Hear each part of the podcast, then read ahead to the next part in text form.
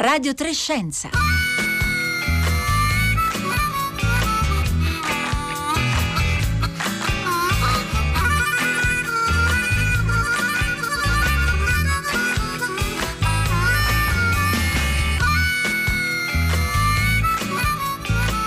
Buongiorno, buongiorno da parte di Paolo Conte. Eh, oggi in questa puntata di Radio Trescenza ci muoveremo al di sopra della nostra atmosfera per celebrare i 30 anni dalla messa in orbita del telescopio spaziale Hubble, lanciato proprio il 24 aprile del 1990 dal Kennedy Space Center in Florida con lo shuttle Discovery. E da allora Hubble, dai suoi 600 km di quota, ha rivoluzionato letteralmente l'astrofisica e la cosmologia, nonostante il diametro non generosissimo rispetto rispetto ai telescopi a terra, due metri e mezzo di diametro. Di questo telescopio parleremo nella prima parte di questa puntata con Monica Tosi, ricercatrice dell'Istituto Nazionale di Astrofisica. Buongiorno e benvenuta a Radio Trescenza.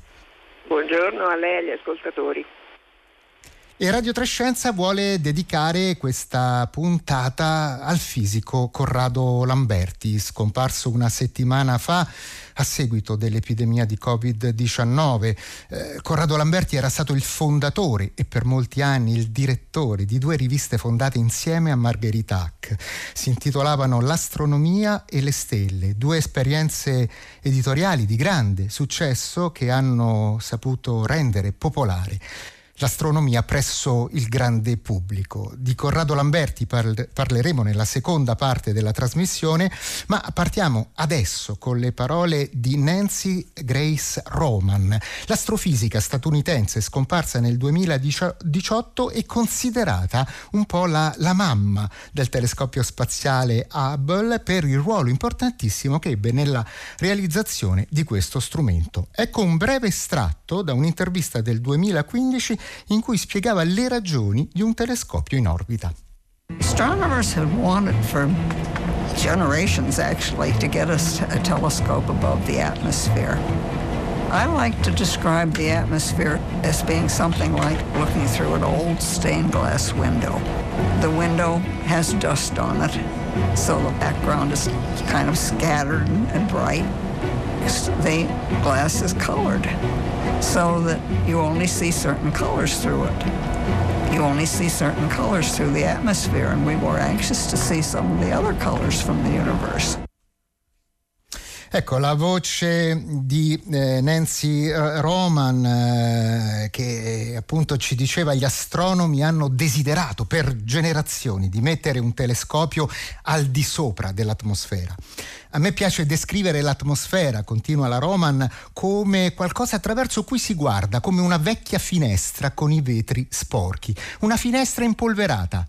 Ciò che c'è dietro, ciò che è al di là di questa finestra è sfocato. Il vetro macchiato è però anche colorato, quindi attraverso di esso vedi soltanto certi colori. Quindi, attraverso l'atmosfera si vedono solo alcuni colori e noi non vedevamo l'ora, noi astronomi, invece di vedere altri colori provenienti dall'universo. Monica Tosi, la metafora usata da Nancy Roman è davvero molto efficace perché con Hubble abbiamo visto davvero un altro universo. C'è chi ha sostenuto che Hubble ha avuto un impatto paragonabile a quello prodotto nel 1610 dal piccolo cannocchiale di Galileo. Lei è d'accordo con questa affermazione? Uh, sì,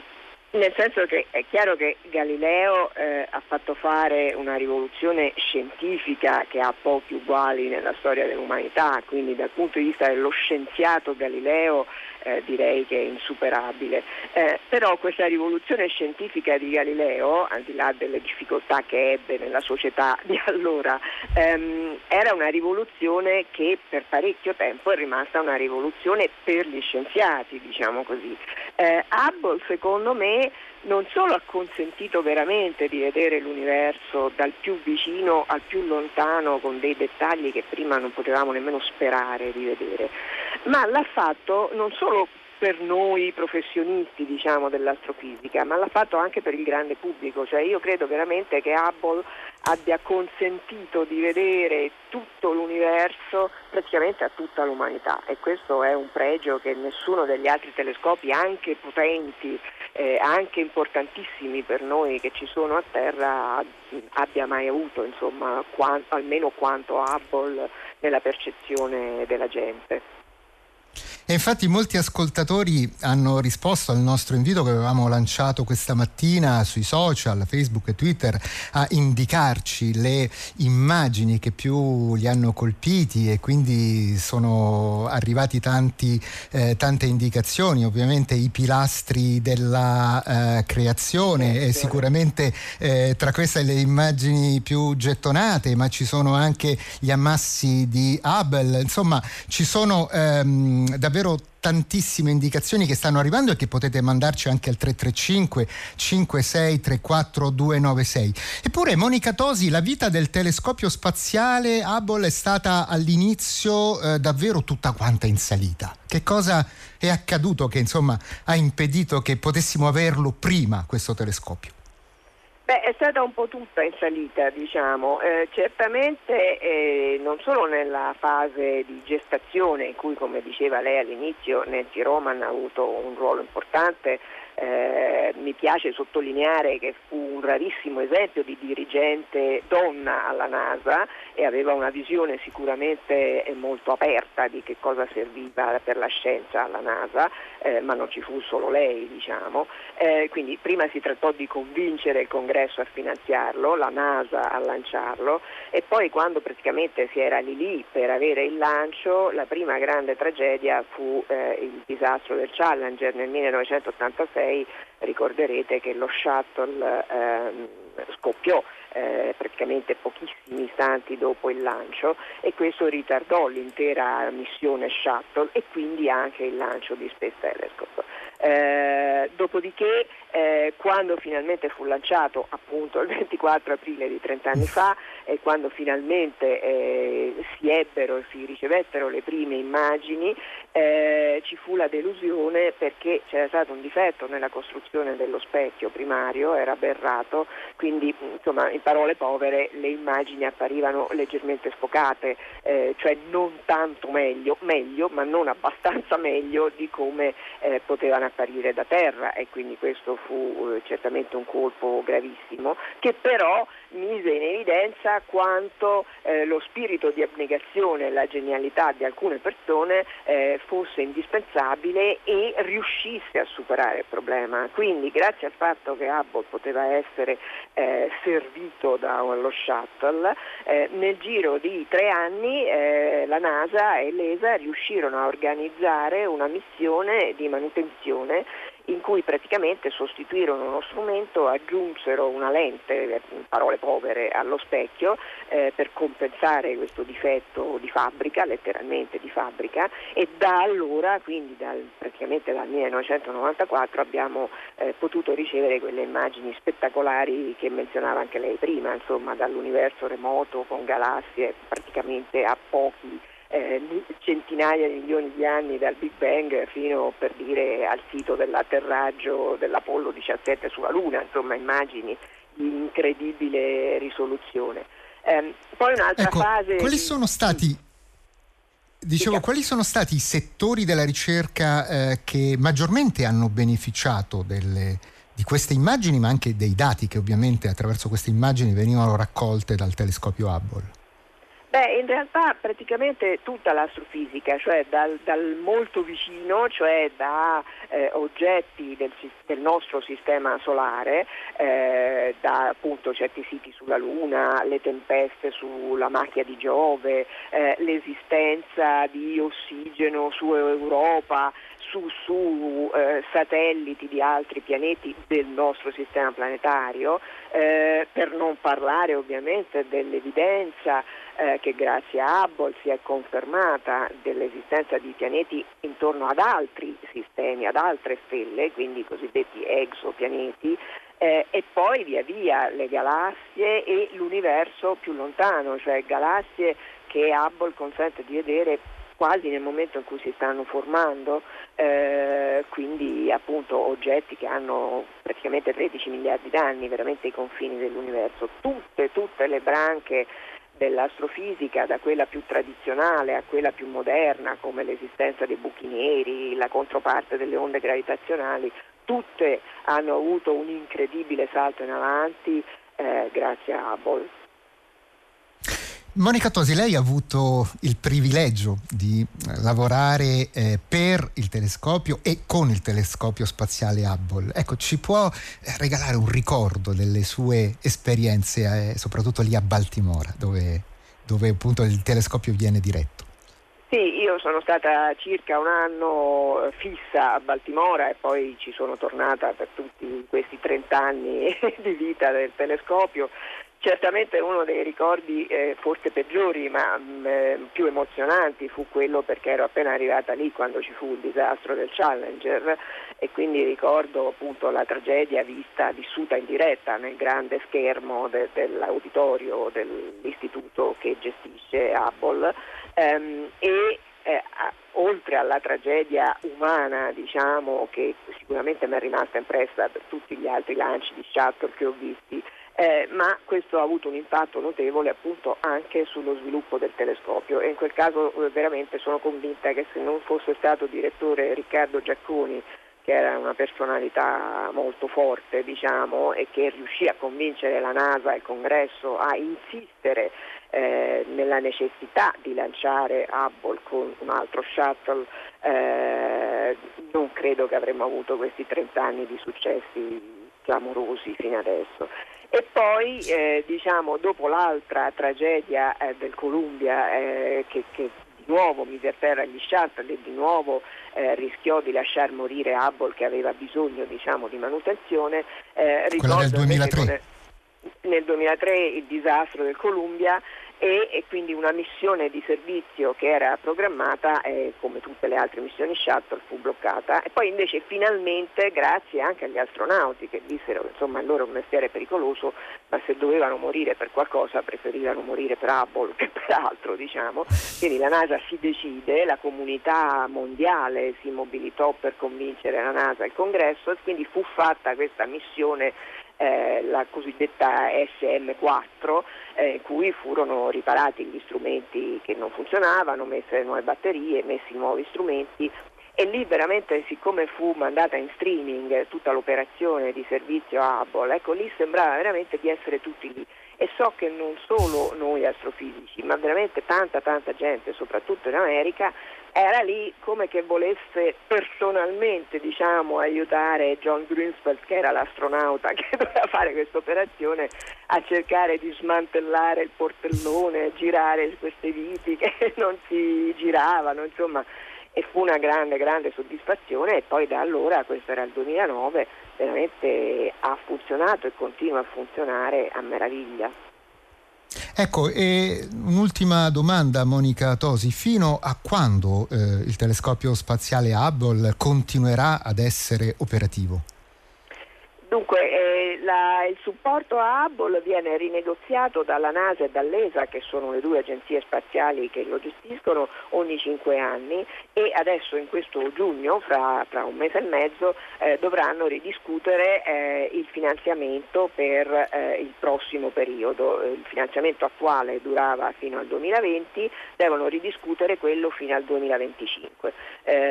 date le condizioni di Hubble eh, darei abbastanza per scontato che effettivamente venga rifinanziato eh, come minimo fino al 2025, sperabilmente anche di più, cioè fin tanto che eh, può continuare a avere eh, giroscopi che funzionano, strumenti che funzionano, batterie che funzionano, eh, non c'è motivo per eh, tirarlo giù, dato che appunto, come dicevo prima, tuttora è uno dei telescopi di maggior successo al mondo. Ecco, eh, al, proprio al volo una domanda che ci è arrivata adesso al 335 56 34 296, ma quando finirà di essere operativo, eh, come finirà Hubble? Precipiterà nell'atmosfera? Eh, volendo, diciamo, questo è il destino ultimo di qualunque satellite abbandonato a se stesso, però in realtà già da molti anni, cioè già da quando ci fu la crisi eh, per eh, la sospensione della missione 4, eh, il Goddard, ehm, quindi la NASA, eh, sta eh, pensando a una missione robotica che lo porterà giù, quindi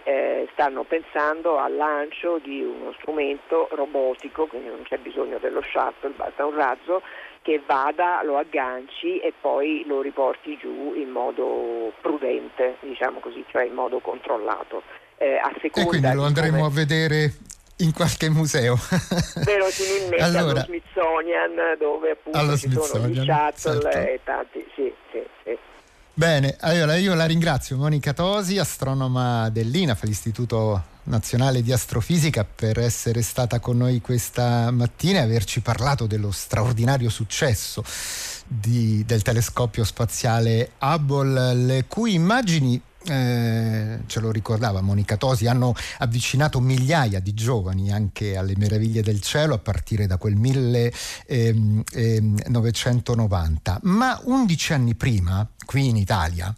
ad avvicinare molte persone al mondo dell'astronomia era stata una rivista, una rivista intitolata L'Astronomia, fondata da Margherita Hack, già allora molto popolare, e da un fisico, Corrado Lamberti, che nel 1979 era ancora sconosciuto, ma che presto poi nel giro di pochi anni divenne un personaggio sempre più amato dalle migliaia di persone che si erano abbonate o acquistavano la rivista in edicola.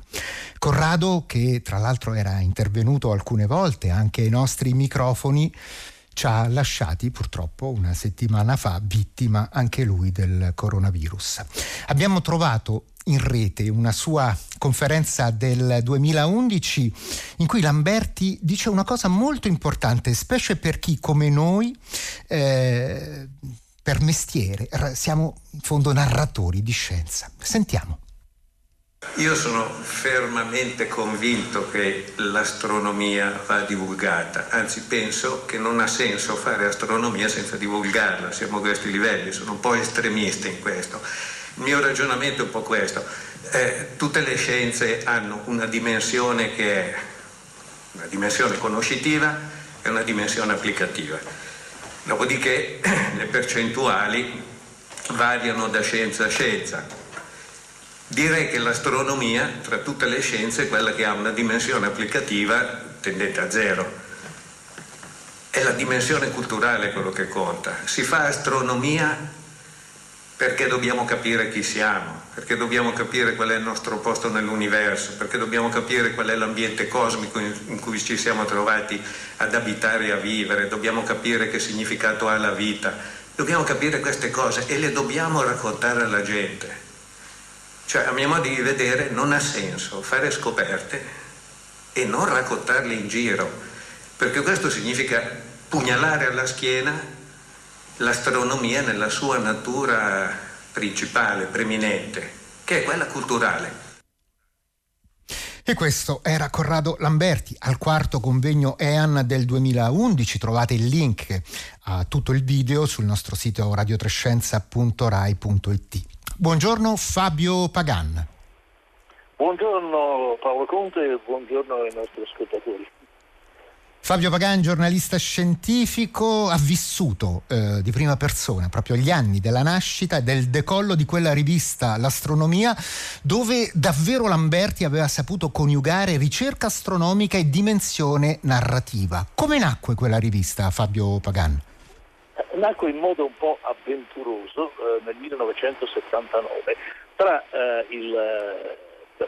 il lago di Como dove eh, Corrado viveva allora in una casetta a due passi proprio dal lago a Mezzegara con la sua famiglia e dove è vissuto fino a una settimana fa quando l'abbiamo perduto purtroppo a causa del coronavirus e, e Trieste. Perché Corrado che era un giovane eh, docente di fisica negli istituti superiori di della zona di Como, eh, aveva avuto quest'idea, e c'era chi era in grado anche di finanziare il progetto, di creare una uh, rivista di divulgazione eh, astronomica, una rivista popolare ma non eh, banale, eh, quindi molto corretta scientificamente, ma che trasmettesse anche l'entusiasmo della scoperta astronomica anche al, al, pubblico generale. In quel momento non esisteva nessuna rivista di astronomia di questo tipo, c'erano riviste eh, quelle molto scientifiche o c'erano riviste degli astrofili, ma non una rivista a larga diffusione. Allora contattò ebbe l'ardire, in un certo senso come lui ha raccontato tante volte anche nei suoi scritti, nelle sue conferenze, nei suoi racconti, di venire a Trieste di contattare niente meno che Margherita Hack, eh, che del, era direttore dell'Osservatorio Astronomico di Trieste e che eh, sperava di coinvolgerla in questa avventura editoriale, visto che Margherita, oltre che essere un'astronoma molto nota, era anche una uh, bravissima e popolare divulgatrice fu una, una, un incontro eh, incredibile in cui due persone apparentemente molto diverse, anche se tutte e due con la sacra passione della, dell'astronomia della divulgazione dell'astronomia, si incontrarono e, e, ed ebbero una, una, una, specie di scintilla eh, comune che poi li ha accompagnati nel corso di tantissimi anni di collaborazione assieme. Eh, Corrado Lamberti eh, aveva una sconfinata ammirazione per eh, Margherita Hack e per suo marito Aldo De Rosa, eh, letterato ma con curiosità inesauribile anche in campo scientifico, che era sempre dietro le spalle ma che sempre era a fianco di Margherita. E, e Margherita aveva una grandissima fiducia, imparò ad avere una grandissima fiducia in Corrado che non aveva nessuna esperienza editoriale in quel momento. Eppure alla fine del 1979 ecco apparire la prima, la prima, il primo numero di questa rivista L'Astronomia, con una bellissima fotografia della, della galassia di, di, Andromeda in copertina, eh, fu un grande successo, sembra che abbia venduto in brevissimo tempo le 30.000 copie che erano stampate, era un bimestrale, quella volta un bimestrale di scienza e cultura, nel senso che si voleva abbinare e questo per desiderio di Margherita e di suo marito Aldo, anche alcuni aspetti letterari, e poi ci furono anche contributi di, di, di personalità da Primo Levi a, a Moravia, a Arpino, a Piero Chiara, a, ad altri letterati, non soltanto scrittori e non soltanto quindi che non soltanto scienziati o divulgatori di scienza, ma che questi letterati con scritti i loro racconti, i loro articoli, dava una dimensione anche dell'astronomia che andava al di là dell'aspetto puramente scientifico. Ecco, questa fu ehm, appunto la, la, la, prima iniziativa editoriale nata appunto, come ci ricordavi tu Fabio, nel 1979, poi ci furono una serie di problemi con gli editori e il sodalizio eh, Margherita Hack e Corrado Lamberti continuò poi nel 2002 con un'altra rivista, Le Stelle. E eh, anche qui un grande successo. Sì, anche se ormai i tempi erano diversi, ecco. Eh, forse mancava un pochino quello che era lo spirito iniziale de- dell'astronomia, che poi è diventata una rivista estremamente raffinata anche dal punto di vista grafico, eccetera, e così era fatta molto bene anche, anche le stelle, era gran parte questo merito di, di, di Corrado, perché Margherita all'inizio aveva assunto la direzione della, della rivista, ma poi tutto il lavoro lo faceva, il lavoro redazionale lo faceva Corrado con con una, una specie di monaco amanuense. A me piace ricordarli in questo modo nel suo, nel suo studiolo al, sulla casa eh, vicino al lago di Como. Eh, Corrado aveva i contatti con gli autori, correggeva i testi, rivedeva, qualche volta riscriveva, eh, trovava le illustrazioni assieme ad alcuni collaboratori e, e quindi faceva un lavoro redazionale incredibile, compresa la correzione di bozze sì. pagina per pagina perché era estremamente scrupoloso da questo punto di vista. Veramente un buon Anche severissimo, anche severissimo, con gli autori. Eh, Fabio Pagano, c'è un, un, ultimo aspetto eh, che volevo anche eh, ricordare con te perché Corrado eh, attraverso le riviste da lui dirette, appunto l'astronomia prima e poi le stelle, divenne anche uno straordinario organizzatore di viaggi verso eh, mete, verso località geografiche interessate da particolari eventi astronomici. Eh, sia tu che io abbiamo avuto il privilegio di viverle eh, queste, queste, esperienze. Ecco, raccontaci, raccontaci come, come sono nate. Ecco, sono nate sulla scia della passione di Corrado per la divulgazione, per il racconto dell'astronomia. Lui aveva un grandissimo entusiasmo, era una, un, un, didatta, un conferenziere, una, un divulgatore, un insegnante straordinario da questo punto di vista e quindi ebbe l'idea eh, di ehm, organizzare o di condurre eh, una serie di viaggi, adesso non so quanti ne ha fatti, 10, 15, una cosa del genere, forse anche di più, in giro per il mondo negli ultimi 30 anni all'incirca, in occasione di eh, eclissi totali di sole, in occasione del passaggio di comete di particolare importanza, a cominciare addirittura dalla cometa di Halley nel 1985-86, eh, oppure, oppure, di aurore boreali nel, nel profondo nord. Ecco, io ho avuto la, la, la, il privilegio e l'occasione di partecipare a tre di questi viaggi eh, nel, nei eclissi totali di sole nei Caraibi nel 98, nel Mar della Cina nel 2009 e poi tre anni fa nel, nel Far West, nel Wyoming, per la grande eclisse americana di sole. E ricordo l'entusiasmo incredibile, l'emozione che Corrado metteva nel, nel coinvolgere decine e decine di eh, persone che lo hanno seguito in queste avventure che erano astrofili ma anche le famiglie, le loro famiglie la loro età andava dagli, dai 10 ai, ai, 90 anni le persone che lo seguivano, avevano una capacità di coinvolgere le persone, veramente era lo spirito guida, l'anima di, queste, di questi viaggi. Era in programma adesso un viaggio in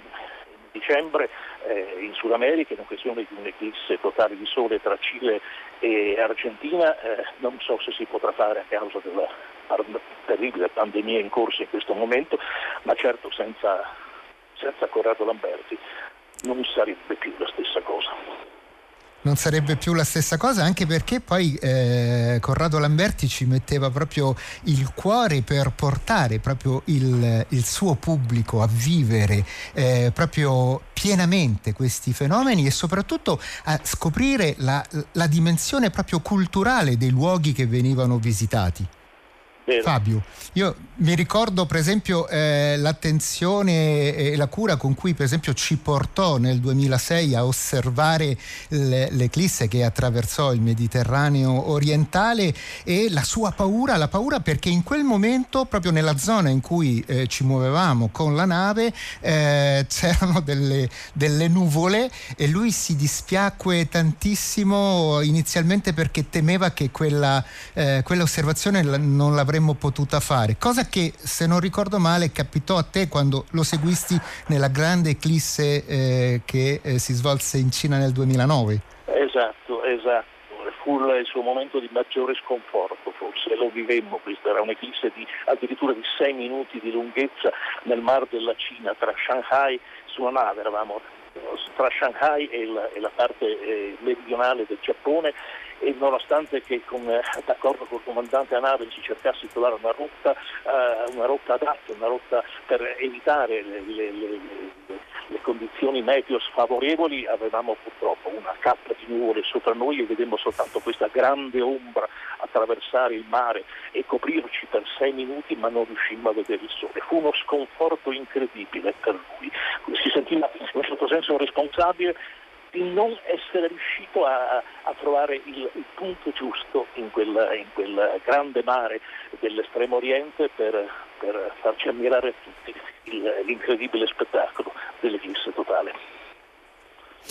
E allora, eh, Fabio Pagan, io ti ringrazio per eh, questo ricordo di Corrado Lamberti. Eh, ricordo che appunto sul, sul nostro sito ehm, abbiamo messo appunto il link per poter riascoltare eh, tutta, tutta, quella conferenza che mh, tenne appunto nove anni fa in cui in fondo lui stava proprio eh, sviscerando quello che era il suo eh, pensiero. Allora, sono le 11 11.59 dobbiamo fermarci qui. Noi ovviamente torneremo in onda lunedì prossimo per occuparci ancora di Covid-19. Intanto buon fine settimana da tutta la squadra di Radio Trescenza oggi al lavoro, Rossella Panarese, Marco Botta, Roberta Fulci, Costanza Confessore, dalla regista Daria Corrias, dal tecnico di studio Giovanna Insardi e dai tecnici della sala controllo che hanno permesso questo eh, collegamento e da chi vi parla Paolo Conte che adesso passa la linea a Guido Zaccagnini per il concerto del mattino, ma non prima del segnale